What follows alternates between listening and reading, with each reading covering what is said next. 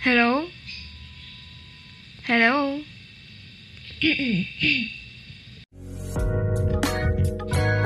This is Moments Podcast Asia.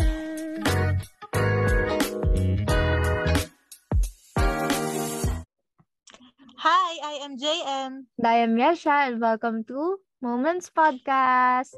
Hello sa inyong lahat! Mukhang pahinga mula sa social media ang ating mga tagapakinig simula ngayon na. Anong pag-uusapan natin ngayon? Yan. Hello! Para simulan, i-discuss natin ngayon ang mga posibleng dahilan at epekto ng sobrang paggamit ng social media. Siyempre, galing sa ating nakuhang impormasyon, ga- galing sa ating research. Oh, mukhang ayos yan ah.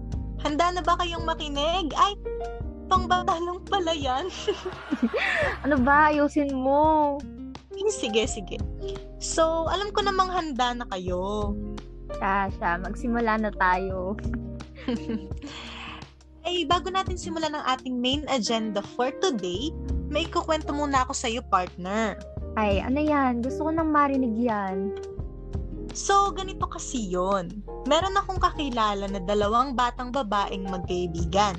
Yung isa, kasama niya ang nanay at tatay niya sa bahay nila. Kumpleto. Yung isa naman, palaging mag-isa sa bahay dahil ang nanay niya ay abala sa trabaho at ang tatay niya naman ay may iba ng pamilya. Ay, wait, wait. Anong itatawag muna natin sa dalawang bata?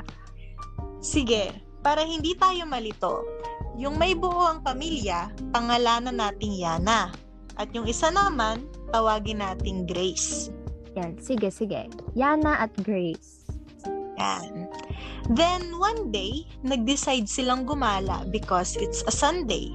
Eh kaso si Grace, nakatutok lang sa cellphone niya. So, nagtampo si Yana. Oh, ano nangyari sa sunod? Hindi siya sinundan ni Grace at nakatutok pa rin siya sa cellphone niya. Puro like at retweet ang ginagawa. Nangatwira naman daw siya noon na yun lang ang nakakapagpasaya sa kanya. Pero nung nagalit ulit si Yana, hindi niya na sinuyo. Take note partner ha, 15 years old lang ang mga batang ito. Ha? 15? Hindi ba maraming gawain na nun sa school? Tapos minsan lang makapagpahinga kahit Sunday. Hmm. Dapat sinamahan na yata ni Grace si Yana. Yun nga partner eh. Pero kung ikaw ang susuri sa sitwasyon nila, oh, kanino ka papanig? Sino ba ang dapat na mag-sorry? Kaya na ako, kung kailangan ni Grace lang kasama, hindi ba dapat sumubok siya makipag-communicate? Hmm, pero nakikita ko rin ang punto ni Grace. Bilang laki sa broken family si Grace, di ba dapat si Yana ang mas umiintindi sa kanya, lalo na sa pagiging masaya pagdating sa social media? Hmm, may punto ko naman partner. May positibo at negatibo pala talagang epekto ang sobrang paggamit ng social media. Hmm, kaya dyan, sa mga nakikinig sa atin, limilimitahan natin ang paggamit ng social media ha. Alam namin na may maganda itong epekto lalo na sa panahon ngayon.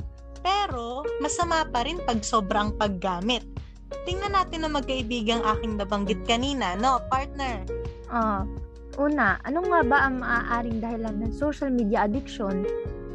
Hmm, sa kanilang magkaibigan, naging dahilan ng addiction ni Grace sa social media ay dahil sa kanyang personal na karanasan na paglaki mula sa isang broken family. Saan ito patungo, partner? Ayon naman sa ating research, this COVID-19 pandemic can increase the risk of social media use because people spend more time online. Ito yung naging form of Mm. communication natin, lalo na hindi tayo kalimitan magkita-kita personal, di ba? At tulad ng Yes. ikinuwento mo, maaaring dahilan ng social media addiction ang paggamit natin ito upang makalimot ng problema, lalo na ngayong may pandemic. Ah, eh ano naman ang magiging epekto nito sa magkaibigan bukod sa nangyari sa kanila? May iba pa bang epektong maaaring maranasan na applicable din sa ibang taong naa-addict sa social media? um, bilang isang estudyante, maaaring makaapekto ang sobrang paggamit ng social media sa ating pag-aaral o sa ating productivity. Maaaring makalimutan yung ating kailangan gawin at kung lalala, maaaring hindi na rin maalagaan ang sarili. Bilang isang teenager, maraming pagbabago ang nararanasan sa katawan, di ba? Sa mga Oo. nakikita natin sa social media, maaaring makaapekto ito sa self-esteem at life satisfaction natin. Negatively correlated nga mga ito sa social media. So, ibig sabihin, Mm-mm. sa pagtaas ng paggamit ng social media, bababa ang self-esteem at life satisfaction. Ah, at ano naman ang magiging epekto ng pagbaba ng self-esteem at life satisfaction? Kung mababa ang tingin mo sa iyong sarili dahil sa pagkukumpara sa buhay at post ng iba, magiging dahilan ito ng sobrang pag-iisip, pagkalungkot, o maaaring depression, o di kaya hindi mo makahandle ng iba't ibang sitwasyon o problema ng ayos. Alam naman Hmm. nating mas masama ang magiging epekto sa atin. Mm, pero sa sitwasyon ni Grace, nakakaranas na ba ng addiction sa social media? Ano-ano ba mga sintomas na addicted na ang isang tao sa social media? Yan. Sa research na ginawa natin, may apat na Mm. maaaring sintomas ng social media addiction. Una, Mm. when people constantly check their gadgets for updates using the social media platforms.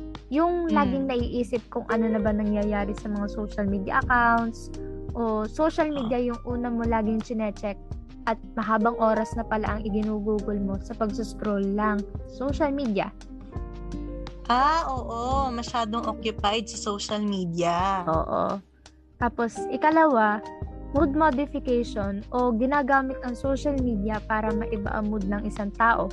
Ginagamit lagi para makalimutan ng problema o kahit pag bored lang, tapos yun yung lagi mong ginagamit. Hmm, tulad pala ng aking kinwento. So, maaaring nagpapakita na ng sintomas ng social media addiction si Grace. Oo.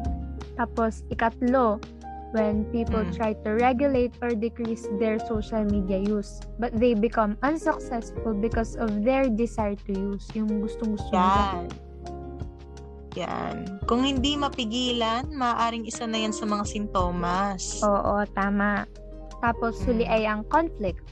Ito ay Mhm. yung kung ang social media ay nagiging dahilan na ng problema sa sarili o sa mga oras sa mga gawain mo o sa relasyon mo sa ibang tao tulad ng pamilya at kaibigan at marami pang iba.